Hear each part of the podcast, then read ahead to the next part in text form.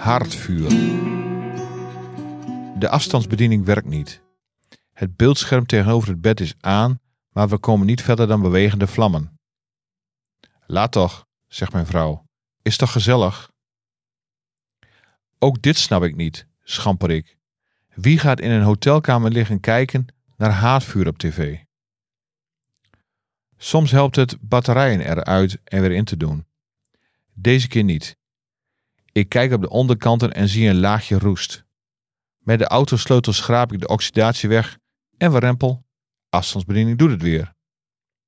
Ah nee, zegt mijn vrouw, geen voetbal. Voor speciale films is er een rode knop. Maar ook dat mag niet, dus kijken we een woonprogramma. Althans, ze zei. Ik pak een boek, schenk een borrel in en lees. Ik ben dol op hotelkamers. Het is telkens een verrassing hoe het eruit ziet, hoe de bedden voelen, of de airco werkt, wat voor zeepjes in de douche liggen, dat de handdoeken toch weer wit zijn en een van de eerste acties is de wc doorspoelen. Bij aankomst of de volgende ochtend doen we de gordijnen opzij en laven ons aan het uitzicht op plat dak, blinde muur of parkeerterrein en het is fijn als het doucheputje werkt. Ik vind uitchecken nooit leuk. Net of je een beetje dakloos bent geworden.